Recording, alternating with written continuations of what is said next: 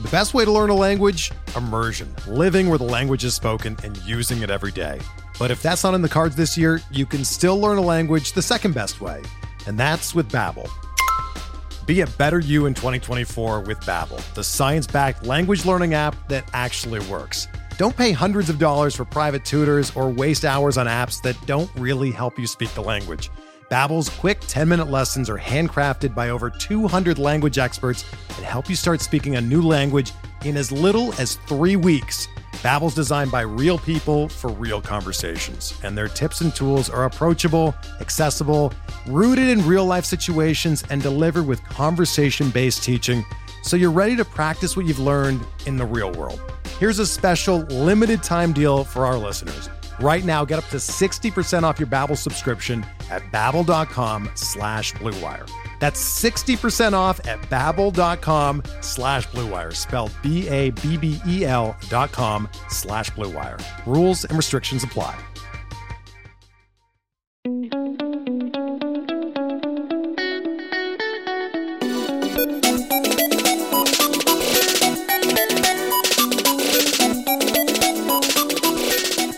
Hello and welcome to episode 29 of the Keeper Cup podcast. I am your host, Chad Young, joined in part, in, a way, in a form, by Pete Ball. Pete and I had some scheduling conflicts this week, and so we couldn't record together. And rather than subjecting you to 30 minutes of myself rambling at you alone, we figured out a way to sort of pseudo do an episode together. And so what you're getting here is you'll get me, you'll get Pete, we are not talking to each other. We're, we're off recording on our own and then editing this together. We're not going to try to fake this into being some kind of a conversation or anything like that. But what you are going to get is analysis from both of us on a set of six different players. And what we wanted to look at was buy lows for keeper leagues. Guys who, depending on your league, may get cut, may be available via trade in auto new leagues. I think all of these guys are potential trade targets and all of them are guys who are underperforming for the year. They're not as exciting as you, would hope they'd be. Their stats aren't where you would want them to be, but we believe in them, and we think that they they are all players who you should be uh, excited about adding to your roster if you can. So what we're going to try to do is go through a pitcher, an infielder, an outfielder each, and we're going to start with the pitchers and we're going to start with Pete. He's going to let him introduce himself and kick off our pitchers with a guy who, those of you who've been listening to the show, you won't be surprised who his buy low starting pitcher is. All right, guys. Sorry for the weird way we're recording this time. It's weird not having Chad here, just talking to myself in a room. But as Chad alluded to, I'm sure we're talking about three players who are ideal buy low candidates in your long term leagues. And the first player I wanted to talk about, I'm going to go with my pitcher first. Really shouldn't surprise anybody, and that's Tanner Houck. Now, if you're a longtime listener of the show, you're probably rolling your eyes right now, but we really haven't dove into Houck too much. We've brought him up, and by we, I mean me. I've brought him up a lot, but it's time to take a look at what he's doing because I think he's a buy low candidate, and I think he's a buy low because of the nonsense narrative that's been following him around. And so I'll talk about that as, as we get into it. But for now, let's start with the basics on, on Tanner Houck so far this season. In 2021, he's thrown 34 and two thirds innings pitched, striking out 46 batters with just a 1.15 whip. That is through seven starts. He's made two relief appearances, and he's got a 3.12 ERA. After last season, seeing him build on the success he had, it's pretty exciting to see him doing that. You may have noticed that in every after every time he pitches, he gets sent back down to AAA. And for some reason, people continue to get like flustered with this, thinking that like the Red Sox aren't committed to him being in the rotation. Or that that's not the case at all. Unfortunately, it is kind of shady what the Red Sox are doing, and not shady in the in in that it's like cheating or anything like that. Which I guess with the Red Sox and a few other organizations you have to clarify. But it's just manipulating the the roster. Basically, they're able to send him down and get an extra roster spot. This was written about actually today in the Athletic in an article by Chad Jennings where he basically talks about how like how much money Houck is missing out on because the Red Sox after every start technically send him down. He stays with the team. There's pictures of him with the Red Sox after being sent down because they know they're going to call him back up to start in four more games, but they do that so they get the extra roster spot, be an extra arm in the bullpen or an extra bat on the bench. And it has cost Houck quite a bit of money. He makes the big league minimum, which, according to Chad Jennings, is roughly $3,100 every day he's in the majors. That's a nice life. But when he's in the minors, he makes closer to $500 a day. So those days where he's quote unquote sent down, he's missing out on a lot of money. Again, I don't want to steal any thunder from this this article by Chad Jennings again on the Athletic titled Tanner Houck's spot in the Red Sox rotation doesn't always come with spot on Red Sox roster and it's costing him. I suggest you check that out if that interests you. But anyway, the point is he is in the rotation for the rest of the season, uh, and he's going to be there. So how could he possibly be a buy low if that's the case? Well, first of all, if if someone in your league believes that the constant sending down is a sign that he, they don't have faith in him, well, then there you go. I mean, that's that's definitely I'd swoop in and take that because that owner doesn't understand what's going on there with the roster manipulation by the Red Sox. But there there has been this notion that Tanner Houck can't get through the lineup a third time. That he doesn't have a deep enough arsenal or he doesn't have the stamina or whatever it might be. So before we, we talk about that, let's talk about actually how good he has been. So he returned to the big league club on July 16th, and since then, he is fourth in baseball among pitchers with a minimum 20, 20 innings pitched in strikeouts per nine with a 13.08 mark. And that immediately sticks out to me because I play in a lot of strikeouts per nine leagues. The walks per nine in that time frame is just 2.11. That's a huge improvement for Tanner Houck. There's really two things that he's improved drastically this season. That's the control with the walks here and the velocity, which we'll talk about in a little bit. But last season, that was at 4.8 walks per nine, and now it's at 2.11. That's over a walk per nine better than the league average this season of 3.37. So he's not only improved the control issues, but he's been better than league average since returning to the major leagues in terms of at least cutting down on the walks. So I mentioned there's this narrative that, in my opinion, is unjustly founded, that is a reason why you should be able to buy low if people are, are buying in on this storyline. And that's that he can't go through an order a third time. So there's a few reasons why that's that's nonsense. Let's just first start off with the simple fact that it's not easy to face any lineup a, a, third time through. The league's batting average against pitchers a first time through the order is 236. That's the league average for hitters in their first plate appearance against a starting pitcher. The second time through, that goes up to 252. The third time through, it goes up again to 260. So it's it's not an easy thing to do to begin with. Not that that's an excuse for how, but let's actually look at his individual case.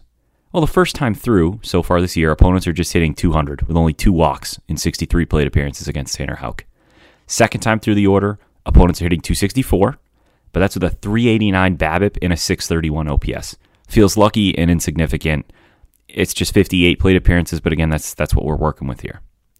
The third time through the order, so this is when Tanner Houck is supposed to be awful and, and a reliever one day, blah, blah, blah, blah, blah. It's just eight plate appearances. Eight plate appearances is what this narrative is being driven by. Sure, in those eight appearances, there are no walks, so they're all at bats, and they're five for eight with a home run and just one strikeout. Okay?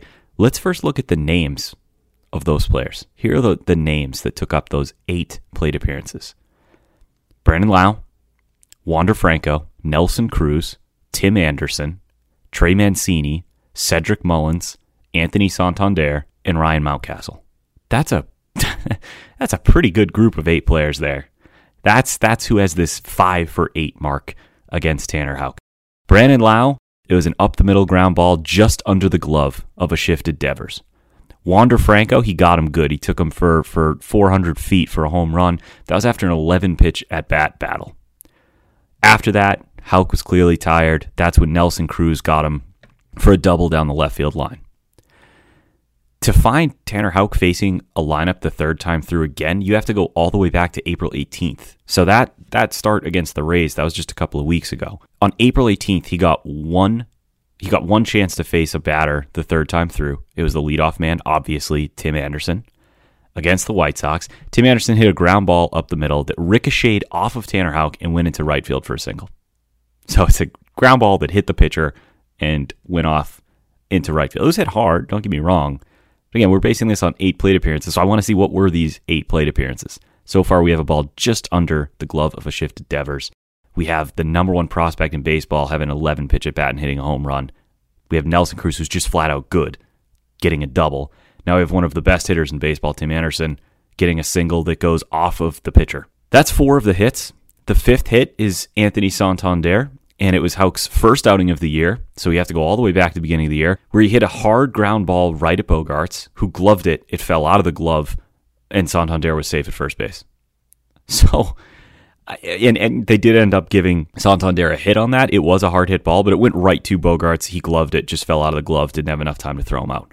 Those are the five hits total, the five individual situations where Houck got hit the third time through the order. The other three plate appearances, because remember there were eight, were Cedric Mullins, who grounded out, Trey Mancini, who grounded out, and Ryan Mountcastle, who struck out. So, like, I'm not trying to nitpick every single little hit, even though that's clearly what I just did. But if we're going to base a narrative that Houck can't go through the order a third time on eight plate appearances, then why aren't we doing the same thing with the seven plate appearances last year? Where last year, opponents faced him for a third time for actually nine plate appearances. I'm sorry, not seven. There were two walks, so there were seven at bats. And opposing batters went 0 for 7. So if we're going to make a mountain out of eight plate appearances, then why can't we make one out of seven last year?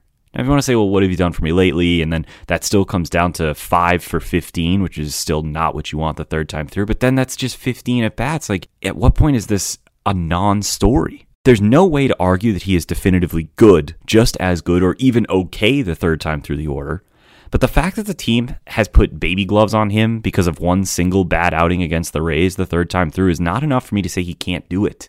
And I think that's a narrative that's being driven, and it's definitely a reason why I'd be interested in buying on him. There's a great article, published on MLB.com by David Adler earlier this month that compared Sale to Houck. Now, I'm not going to sit here as a Red Sox fan and tell you that Tanner Houck is going to be Chris Sale. I think the article would raise some eyebrows if you read it. I think you'd be more interested in Tanner Houck if you read it.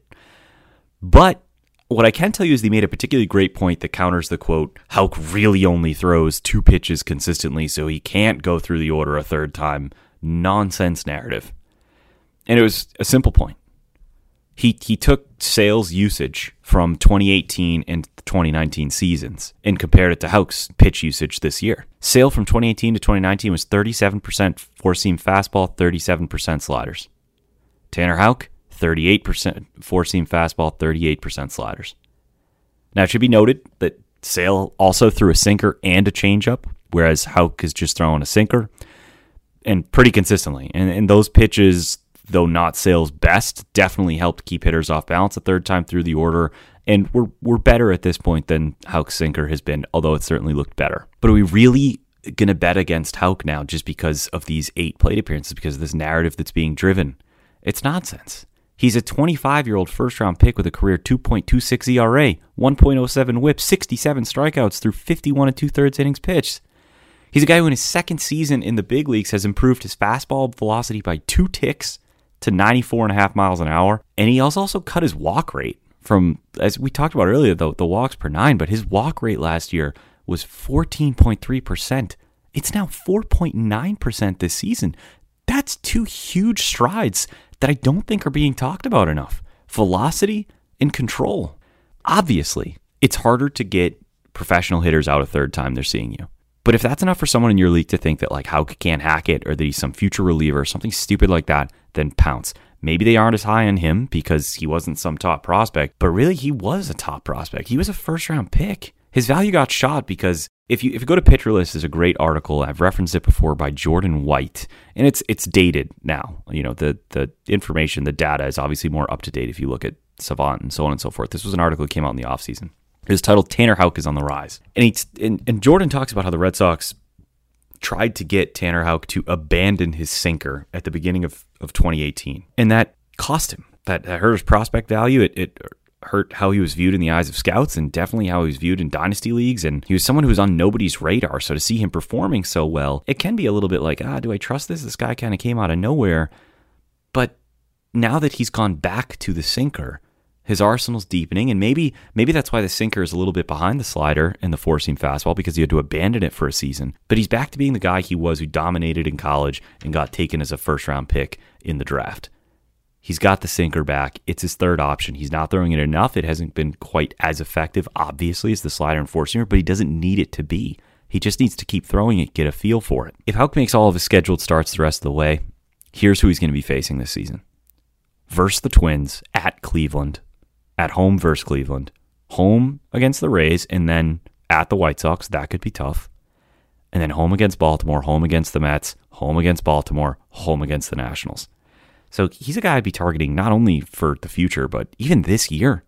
His his spot in the rotation is safe. He's got what looks like lined up to be a bunch of easy offenses except for the Rays and the White Sox to go. And with the Red Sox bullpen looking awful and burnt out, look for Cora to really see if Houck can go a third time through the order. Yes, against the Yankees, he they didn't let him go a third time through the order and then they blew the game. But he was going to go out there to face the top of the Yankees lineup. It wasn't until the Red Sox took the lead did Cora start warming up Garrett Whitlock, who ended up going out there and, and blowing the game. But if the Red Sox didn't take the lead, Houck was going to go back out there for a third time through. So don't think the Red Sox aren't going to do it. They've been timid to do it, but they're going to need him to. And so Tanner Houck is definitely a guy I would target. Now, my buy low starting pitcher is not quite as young, maybe not quite as exciting. Some might call him very boring, but he's been really, really good lately. Marco Gonzalez came into the year as a guy who I was really high on. I think you go back and look at what he'd done over the last couple of years, and he had put up not necessarily great numbers, but very good numbers. He had a 4.00 ERA in 2018, 3.99 in 2019, brought that down to a 3.10 in 2020. Over that full stretch, a 3.85 ERA, 3.75 FIP, a little bit higher on the xFIP, uh, in large part because he keeps his home run per fly ball rate a little bit down. It's been sort of at it's at 10 or was at 10% last year. It was below that the two years before that. But really, this is a guy who doesn't strike out a ton of guys, does manage to control the walks, keeps the keeps the ball in the zone, and avoids walking too many guys. And as a result of having sort of a low strikeout and low walk counts, also goes deep into games, which means he gets you a lot of innings over the course of a season. He had 203 innings in 2019, uh, had 69 and two thirds innings last year in the shortened season. This year has not gone as well. We'll get to that in a minute. In leagues with wins or leagues with quality starts, particularly the quality starts, he just churns them out. He's a really, really solid bet to go six, seven innings every time out. At least he was, like I said, last year. This year, though, man, has it been a different story for Marco, and it has been, it hasn't been fun. And uh, to be honest, I in a couple of leagues where I had him, I ended up having to let him go. He's got a 4.10 ERA. Not actually a huge jump when you think about him being at 4.00 and 3.99 in 2018, 2019, his last two full seasons. But 5.04 FIP, 4.91 X FIP, those are the numbers that are concerning. And when you look at some of the underlying numbers, he's got a walk rate up at 7.7%. Last year it was at 2.5%. Even in 2019 it was at 6.5%. His home run per fly ball rate this year of 14.4% is the highest it's been since he came over to Seattle. Uh, he was at 11.3, 9.3, 9.6 the three years leading into this. So some real issues with stuff that he normally controls pretty well. And when you sort of dig in to try to figure out like, okay, what's what's been going on? What's been the problem for him? Part of it, the fly ball rate is up. Guys are getting under the ball on him a bit more. It's 44.8% this year after 41.1 last year, 38 the year before, and 30.1% the year before that. With that, the ground ball rate has come down. Well, that should result in improvement in BABIP, right? Balls in the air are easier to field than balls in the ground. His 269 BABIP this year is actually higher than it was last year at 263. Both of those seem like pretty low numbers. Seems like there might be some regression there. So, you know, little bit of concern there, but I would have expected him to post improvement in his BABIP. The fact that he didn't with all those extra fly balls, a little bit surprising. But it really is those walks and those strikeouts. The strikeouts are down to 19.7%. You know, he was at 23.1% last year. If we include the two years before that, he was at 19.5%, which looks a little bit more the same. But 7.7% walks. He'd been at 5.2% over the previous three years, just 2.5% last year. And the result of that is he's working with a lot more base runners. And, and so when he gives up a lot of balls in play, which he does, those are coming back to hurt him in a much, much more problematic manner. Uh, not only is he giving up more home runs, but when you walk more guys, those home runs hurt you a lot more. They matter a lot more. You can get away with giving up a few extra home runs if, if you keep base runners off base. He wasn't doing that this year. On the season, his fastball velocity looks fine. Uh, it was 88.9 in 2019, 88.2 last year, 88.4 this year. Down a little bit from where it was in 2019, but up a little bit from last year. Not something I'm, I was super concerned about with him. The biggest issue again, it's just those those walks, which you really, really don't expect from him. And if I if I look at his plate discipline numbers, his zone percentages were 43%, 43.5%, 45.4% the last three years, down to 41.5% this year. His first strike rate, 66.3, 65.7, 64.3%, down to 61.6% this year. His swinging strike rate is actually higher than it's been since he came to Seattle at 9.6% but the called strike rate is much lower because he's not around the zone the way he was. He's not hitting his spots the way he was, and so his CSW is down. So he's he's gained ground in that swinging strike rate and lost it in the called strike rate, and that control was really what set him apart and what made him so good. It just hasn't been there for him. However, if we go look at his numbers dating back to August 1st, big, big shift really big shift since August 1st. And now, keep in mind, is obviously you know small sample size caveat has to be put out there because we're talking about four starts, and there three of those four starts are against Texas, who is not a very good team. The other one is against the Yankees. He did pretty well against them as well. But over those four starts, strikeout rate up to 21.4%, the walk rate down to 4.1%. He has the home run per fly ball rate down to 2.9%. That's probably not sustainable, but it certainly looks a lot better than it did before. He's got the average exit velocity down, he's got barrel rates down, hard hit rates are down, everything is coming back to where it was previously.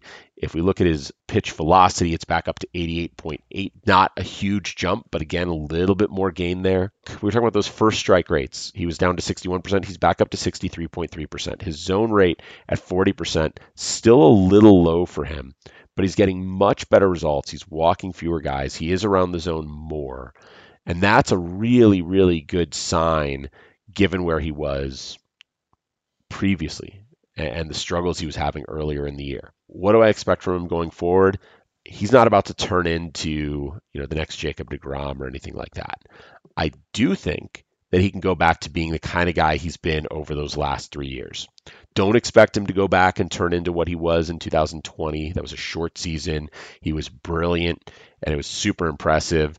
But I do think if you look at those numbers over the last three years, that 3.85 ERA, little over seven strikeouts per nine, under two walks per nine, keeps the home runs down, goes deep into games regularly. That's the kind of guy he can be, especially in leagues where innings matter. So quality starts leagues, auto new head-to-head leagues where innings per start matters a lot. His value, I think, is is never going to be lower, and there's a really good opportunity to buy. And so I'm looking to reacquire Marco Gonzalez where I can. I think if he keeps up this run over the next, you know, five, six starts that he'll have left this year, what he's been doing over the last four starts, we'll see. If he doesn't, then he's a cut and you don't have to keep him. And you don't have to worry about it. If he does maintain that, though, he's gonna his value is gonna go up. He's gonna be much harder to obtain, and he's going to be the kind of guy he'll he'll turn into one of these. Oh, everybody thinks he's you know the sleeper for next year. I think this is the time to buy in and find out. The nice thing is, I think the cost is low enough. He's likely a free agent in some of your leagues. Where he's not a free agent, you can probably trade for him pretty inexpensively. And because the cost is low, if he stumbles over the next couple weeks and you decide, forget it, this isn't worth it, you'll move on. And that's okay. Looking at his schedule the rest of the way, the Mariners have Oakland, Kansas City, Houston, Arizona, Houston. Arizona, Boston, Kansas City, Oakland, the Angels, and Oakland. Those Houston and Boston series are a little concerning. Oakland may be a little bit concerning. Some opportunities for some nice easy starts against Arizona and uh, Kansas City. The nice thing is, if he has some of those rougher starts, if he has to face a Houston, if he has to face a Boston, the big advantage you've got is you just want to see what he can do. You're not buying him now to try to win your season. You're not buying him now to try to put you over the top. You're getting in now to see can he keep this together? Can he continue to perform? And so you sort of want to see him get challenged by some of those tough teams. His first start will be Monday night against Oakland at Oakland. That'll be a fun challenge for him. I'm really interested to see what he can do. I'm hopeful that he's going to pitch well, uh, but I think now is the time to get back onto the Marco Gonzalez train. So let's leave the mound and head to the outfield. And in the outfield, Pete continuing to to hammer his Red Sox. He's got another Red Sox for you. So let's hear who Pete is telling you to look at as a buy low in the outfield. Man, I am going to come across as such a homer in this episode because my pitcher pick was Tanner Houck, which I'm sure surprised nobody. But my pick for my outfielder that I think you should buy in on, buy low on going into next season and maybe even to finish the year is another Red Sox, Alex Verdugo. Now, Verdugo's surface stats this year, he's batting 279. He's got 44 RBI, 70 runs, five stolen bases. He's batting 279, like I said. I mean, that's that's around. I guess that's lower than what we expected. I mean, I think most people drafted Alex Verdugo thinking batting average, safe batting average, even if the the power, some of the stuff that he flashed last year ends up not being legit. He's going to give us a strong batting average. It has been on the rise. It was certainly lower earlier in the year, but 279, I think we expected better. And I think all of those stats, those surface stats, would lead people to think, eh, maybe last year was a was a little bit fluky from Verdugo. I'm here to tell you that's that's really not the case. I mean, look, he was taken with ADP 127. So if if you used a, you know, 12th, 10th round pick on him, you're you're having none of what I'm saying right now. You're disappointed in what he's given you, and I understand that. But if you look a little bit under the surface, I, I think you're going to like what you see from Verdugo. And you're going to think maybe that 2020 breakout was a little bit more legit. You're going to think maybe he's actually better than he was in 2020. And so next year, when he's going, you know, past pick 180, I think his ADP is going to drop that far. Keep him in mind. So here are a few examples. His average exit velocity in 2020 was 87 miles an hour. This year it's up to 90.1. That's a pretty big jump. His strikeout rate is startlingly improved. Not that he was ever a guy that struck out a lot. That's not part of his game, but it was 20.4% last year. That's down to 14.8 this year in 2021. His walk rate in 2020 was 7.7. That's up to 9 in 2021. So again, you might think like some of those aren't that big of a difference, particularly the walk rate, but remember how we viewed him going into the drafts after last season. Again, he, his ADP was 127. And think about how you view him now. And he's actually been better. His expected batting average is almost 50 points higher this year. It was 238 in 2020. It's 282 this year. He's barreling the ball. He's hitting off speed pitches much better. He's got a 296 expected batting average against against off speed pitches. Last year that was at 200. Most significantly though, I think is that he's raised his launch angle almost a full 2 degrees from 5.9 to 7.5. That's still not a high launch angle, and it hasn't it hasn't netted the results that we want in terms of ground balls just yet. I mean, he's at 51.3% this year. That's a high ground ball rate. It was it's improved from last year where it was at 52.2, but it does show that Verdugo is trying to lift the ball more. It that to me makes him a more interesting buy, especially in long-term leagues. He's going to continue to play in a great lineup for the foreseeable future. He's still just 25. I think a lot of people have fatigue on Alex Verdugo. I mean, back when the Dodgers in 2018 were trading for Manny Machado, the piece that Baltimore was trying to get back was Alex Verdugo. They ended up with Yusniel Diaz. I mean, we've been hearing about Alex Verdugo for a long time, considering he's still just 25 years old. He has top prospect pedigree, and he looks like he's in the middle of transforming himself from an extreme ground ball hitter to a guy who lifts the ball more. Now, you may be thinking, like, that's nonsense. Like you just told me his ground ball rate was 51% this year. And the line drives are actually down from last year. But when you look at the fly ball rate, it's at a career high 21.5%. It was 15.9% last season. that's a significant shift lifting the ball more, even though it has yet to really net the results we want to see on the surface. I mean, it, like I said, his surface stats are down, and at the end of the day, that's what counts in fantasy. This kind of change is is exciting. It is hard for lefties to hit for power at Fenway to begin with, so he has that working against him, and he does go to the opposite field quite a bit.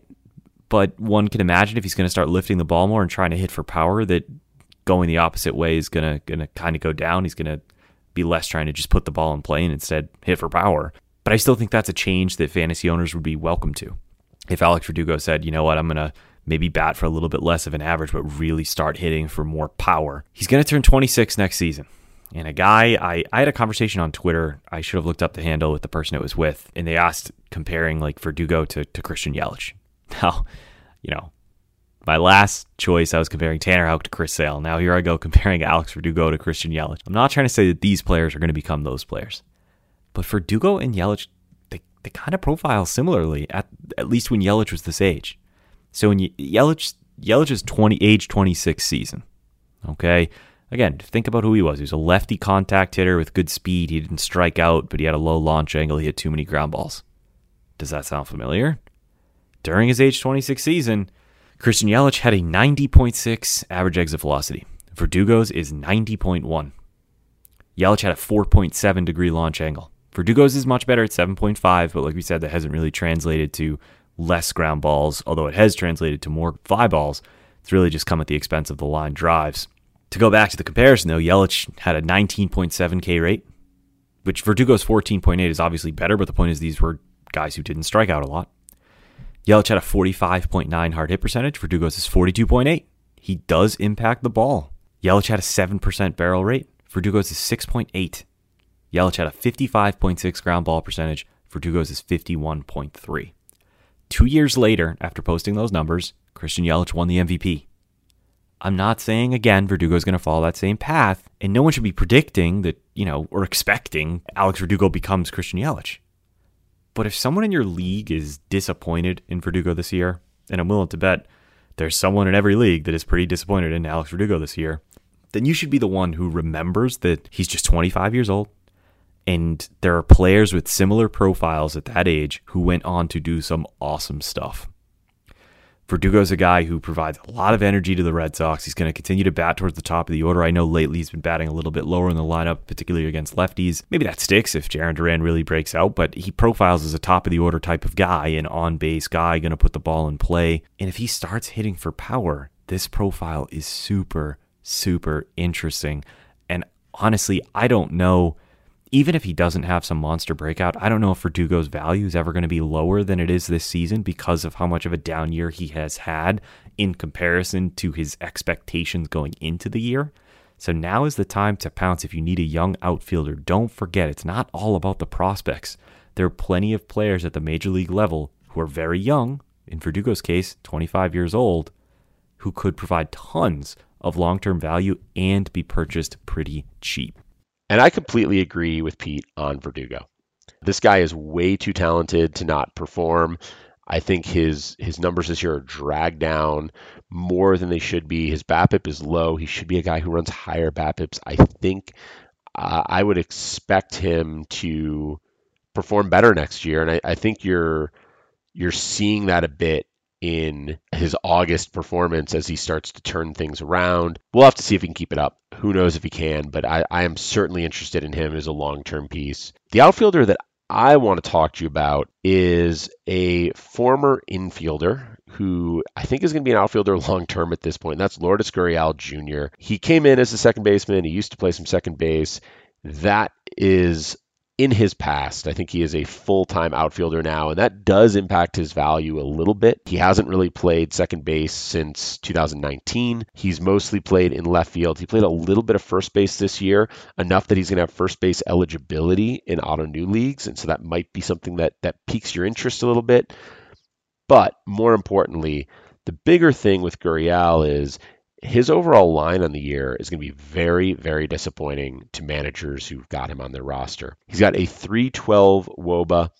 His xwOBA doesn't even suggest that there's much more to that. It's only 299. That's a 95 WRC plus. That puts him at 5% below average offensively after being 35% above average last year and 24% above average the year before that. He's actually striking out a bit less this year. His walk rate is also down, where he is falling hard is the home run per fly ball rate is way down for him. It was at 20.2 and 20.4% the last two years. It's down to 13.3% this year. That is backed up by decreases in his average exit velocity, in his barrel rate, in his hard hit rate. And that's in a year where the ball's traveling harder and people are seeing their average exit velocities up.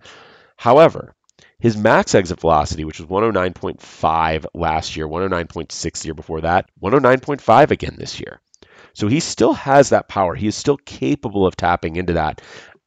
And I suspect he will do that more often moving forward.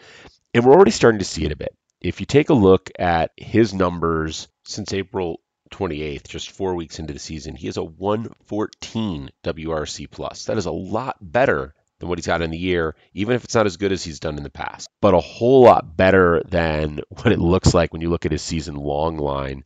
And I start to look at that and see a guy who is way too talented to not perform like I said, he is still showing that max exit velocity. He's actually controlling strikeouts better this year than he has in the past. That walk rate's down on the year, but since the All Star break, his walk rate is back up to 7.7%, which is a really, really good sign from him. And I, I think that he's going to be the guy that we thought he would be coming into the season, or at least close to it, right? And I think for a lot of people, they looked at his, you know, 372 WOBA last year with a 351 BABIP, and like you weren't really banking on that continuing. But putting up something around a 110 WRC plus instead of a 95 certainly doesn't seem like something that that's hard to imagine moving forward. That's really what I expect from him. I think that he'll continue to hit the ball hard. He'll continue to put up good numbers as he has over the last, you know, 5 6 weeks in particular. I think that his potential to be just an absolute stud in the outfield for you is really high, particularly in leagues where you don't need stolen bases from your outfielders. He's not a big stolen base threat. He has 10 total over the last three years, 11 total in his career, and that number's been going down almost every year. I don't think there's a good chance he steals nothing next year, but he posts decent on base percentages. He has good power. He's hitting in a very, very good lineup where he is either going to earn more plate appearances towards the top of the lineup in which case he will have a lot of opportunities to score runs, or he's going to continue hit a little lower in the lineup, in which case he's going to have a lot of opportunities to drive in runs. This year he's mostly in the sixth or seventh spot, but I think as he starts to perform better again, he'll move back up and have more of an opportunity to hit fifth and sixth. And hitting fifth and sixth behind some of the guys will be in front of him, behind Bichette, Vlad Jr. Like that's a pretty good place to be. And so I'm very intrigued by what he brings to the table, what his skill set is, what he is capable of. He's still only 27 years old. He'll be 28 just after the season ends. It's not like he's aged out of being able to perform. And so when I look at what, what he's doing this year, I think I expect a higher BABIP from him going forward. I expect a higher home run per fly ball rate going forward. I, and I think if those two things fall into place, the rest of the numbers will follow. Like I said, since you know June, July, they already are. If you look at him sort of month by month, he had a really atrocious March and April. He did not do a whole lot better in May. 53 WRC plus in March and April, 79 in May, 131 in June, down to an 86 in July, 149 so far through August. Second half is a 118 WRC plus. Like he's already shown what he's capable of, what he can what he can do when he turns things around. Uh, I'm I'm really really intrigued. I think there's a ton of potential for him to be a game changer in your outfield. And if you're looking at a team where you could use some help now, because I think he can help now, and he's on he's with a manager who is frustrated, who is tired of waiting for him to, to, to perform, who maybe doesn't believe in what he's seen in August, now is the time to get in on him. And I would jump at that opportunity. So let's turn our attention now to the infield. We'll go to Pete again first, and Pete is going to leave Boston. He's going to leave the AL East, and he's going to go to a young guy in the AL Central who, as a Cleveland fan, uh, this guy scares me. He's one of the guys that I think is going to be a real problem for a long time to come. Everyone will be relieved to know that my final choice, my infielder that I think you should buy low on right now in your long term leagues, is not a Red Sox. You heard that correctly. It is not a Red Sox. Instead, it's a category of player that I really like to target in my long term leagues. And that's a prospect who had a lot of hype and disappointed and then either got sent back down or got hurt. In this case, it was an injury. Now, before I say the player, that's a tactic that doesn't always work out, right? I mean, buying low doesn't always work out. Like if I tried that with Gavin Lux, it didn't work out. Gavin Lux continued to be bad after his lackluster start to his major league career. With Alex Bregman, it worked out great. So it, it's it's not a obviously it's not a foolproof strategy, but I think giving prospects a second chance, particularly after their very first taste of major league experience, is a good move. And that's why finally I can get to it. I'm going with Alex Kirilloff as the infielder first base eligibility, but also outfield that I think you should buy low on right now in your long term leagues. His numbers don't jump off the page at you. So far this year, and actually this is it because he had wrist surgery, like I said. But through 215 at bats, he had eight homers, a 251 average, 23 runs, 34 RBI. He did steal a base. He's not much of a base stealer, though. Through many, many minor league plate appearances, he had like 11 steals. So, you know, speed is not something you're going to get from him but he does have a lot of raw power. I think he's going to grow into that power from the left side and be a pretty solid player for his major league career. And even though the surface numbers were kind of disappointing, he's definitely still a guy who I want to target. He's a career 869 OPS and 318 batting average hitter through over 1,200 minor league plate appearances.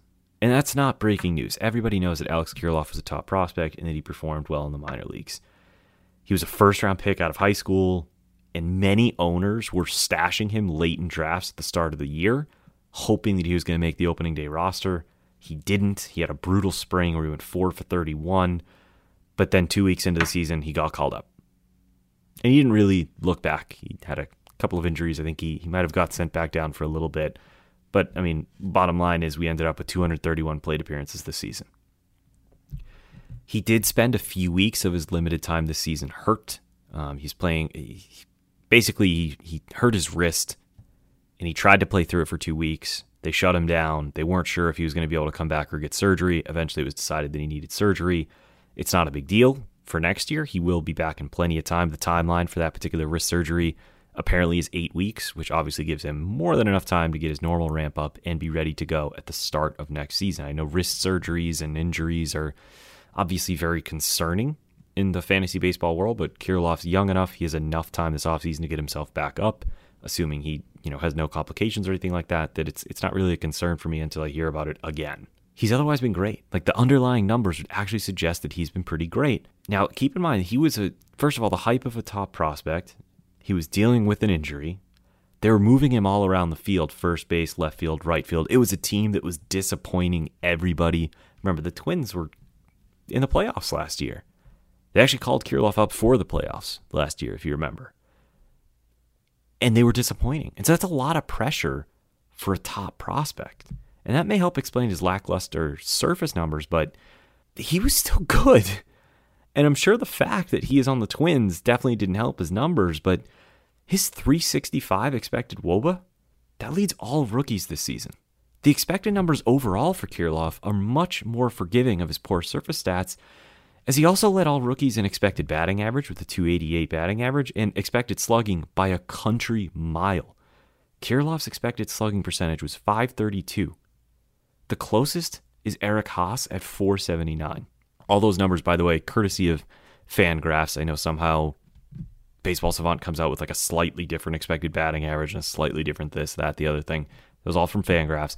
But regardless, Kirilov was your rookie leader in those major categories for hitters those underlying numbers that we should be looking at as opposed to just the surface stuff. He's still just 23. He's a top prospect, great underlying numbers, multi position eligibility, and should be fully healthy to start the 22 se- 2022 season. As a quick recap, you should be in on him. If you can acquire him at a discount in your long term leagues, I don't think you'd regret it. I imagine the Twins will look to replace Nelson Cruz's presence with Kirilloff in the heart of the order. I do think he'll have a, a pretty advantageous spot in the lineup next season, and he could be in for an absolutely massive campaign in 2022 and beyond. Again, we're, we're looking long term. So Houck, Verdugo, and Kirilloff, that does it for my picks. Go get him. There's not much more to say. I mean, we're basing this on a top prospect that everybody knew about, and he only had 231 plate appearances. But to me, he fits the type of player that falls off of people's radars, maybe becomes a little bit cheaper because he didn't, you know, get called up and immediately start hitting homers.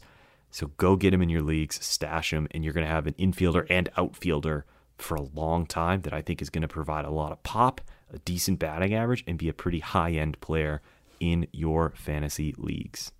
I have a hard time arguing with with Kirilloff as a buy low. I think the fact that he did struggle and then he got hurt. The numbers this year aren't very good. Don't read too much into it. You know, 231 plate appearances this year is enough for him to no longer be a rookie. It is not enough to write him off.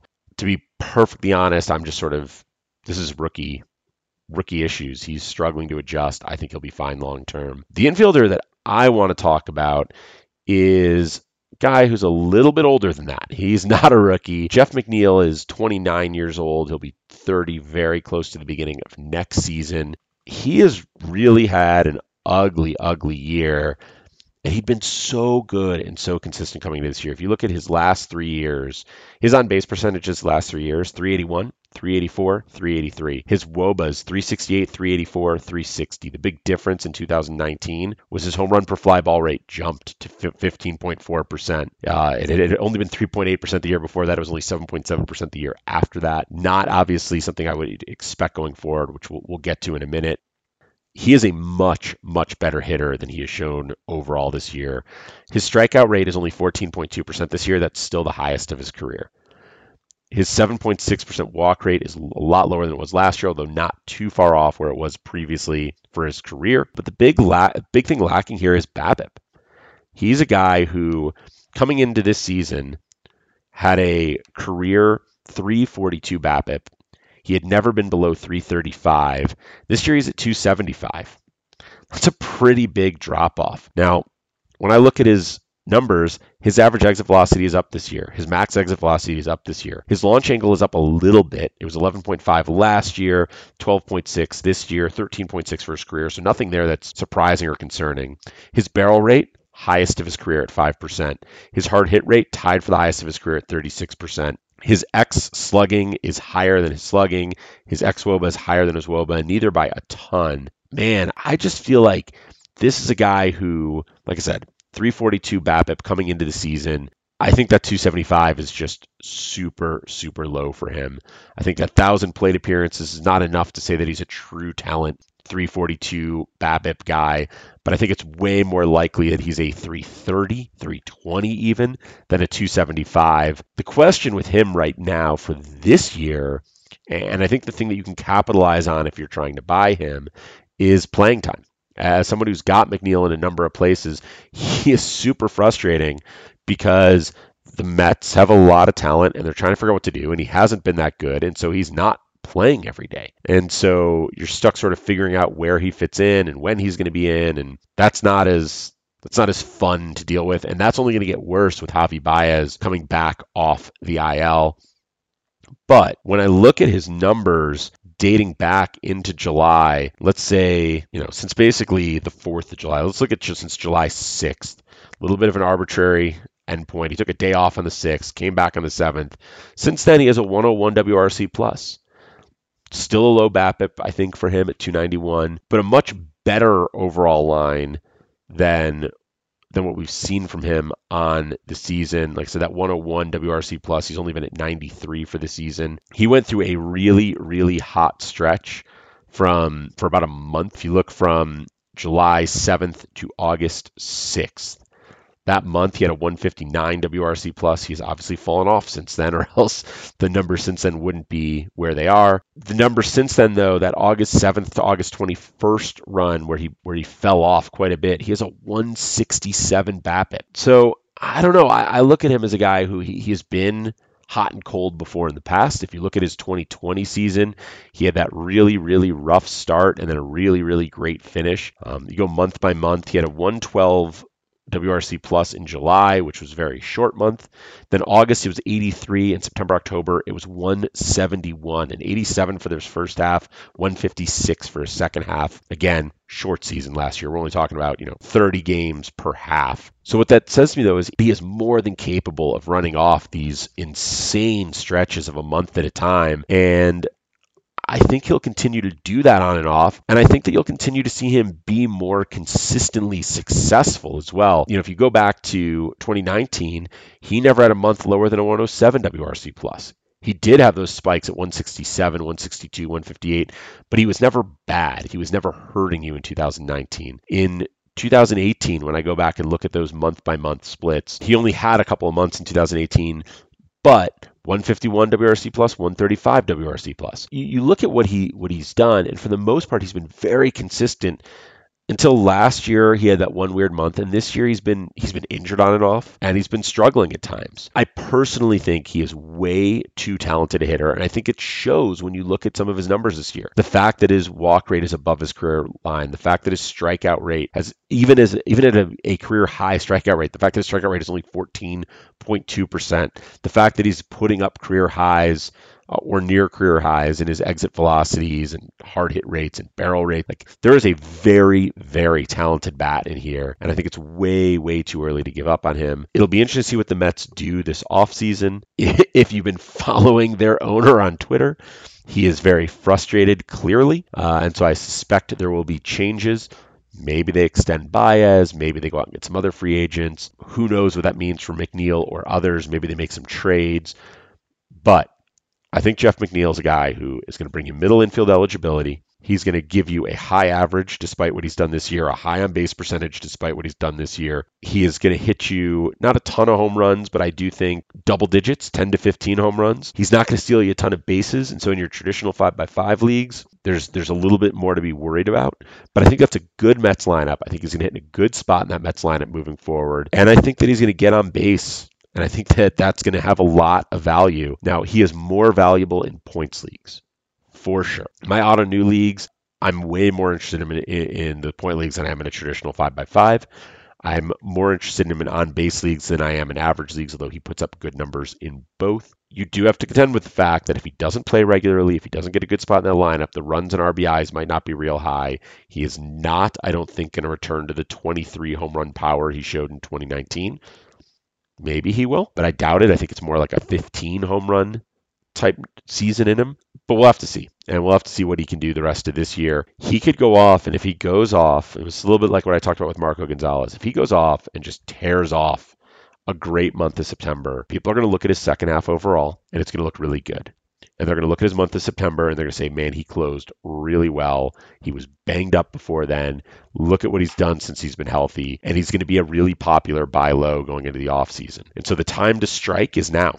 Go get him when he's a not popular buy low, when his his manager is frustrated, when the performance on the season hasn't really caught up. Right now he's in a cold streak, so this might be the perfect time to, to jump on him while someone up while another manager has said, Yeah, I enjoyed the hot streak. I was really excited about him, but now it's gotten ugly. Take advantage. So with that, thank you for joining our very unique and probably a little bit awkward episode of the Keeper Cup podcast. Really think there's some exciting names in here. I think if you're looking to plan for next year, going out, buying low on Houck and Gonzales, on Verdugo and Gurriel, on Kirilloff and McNeil will serve you well. Hopefully they do.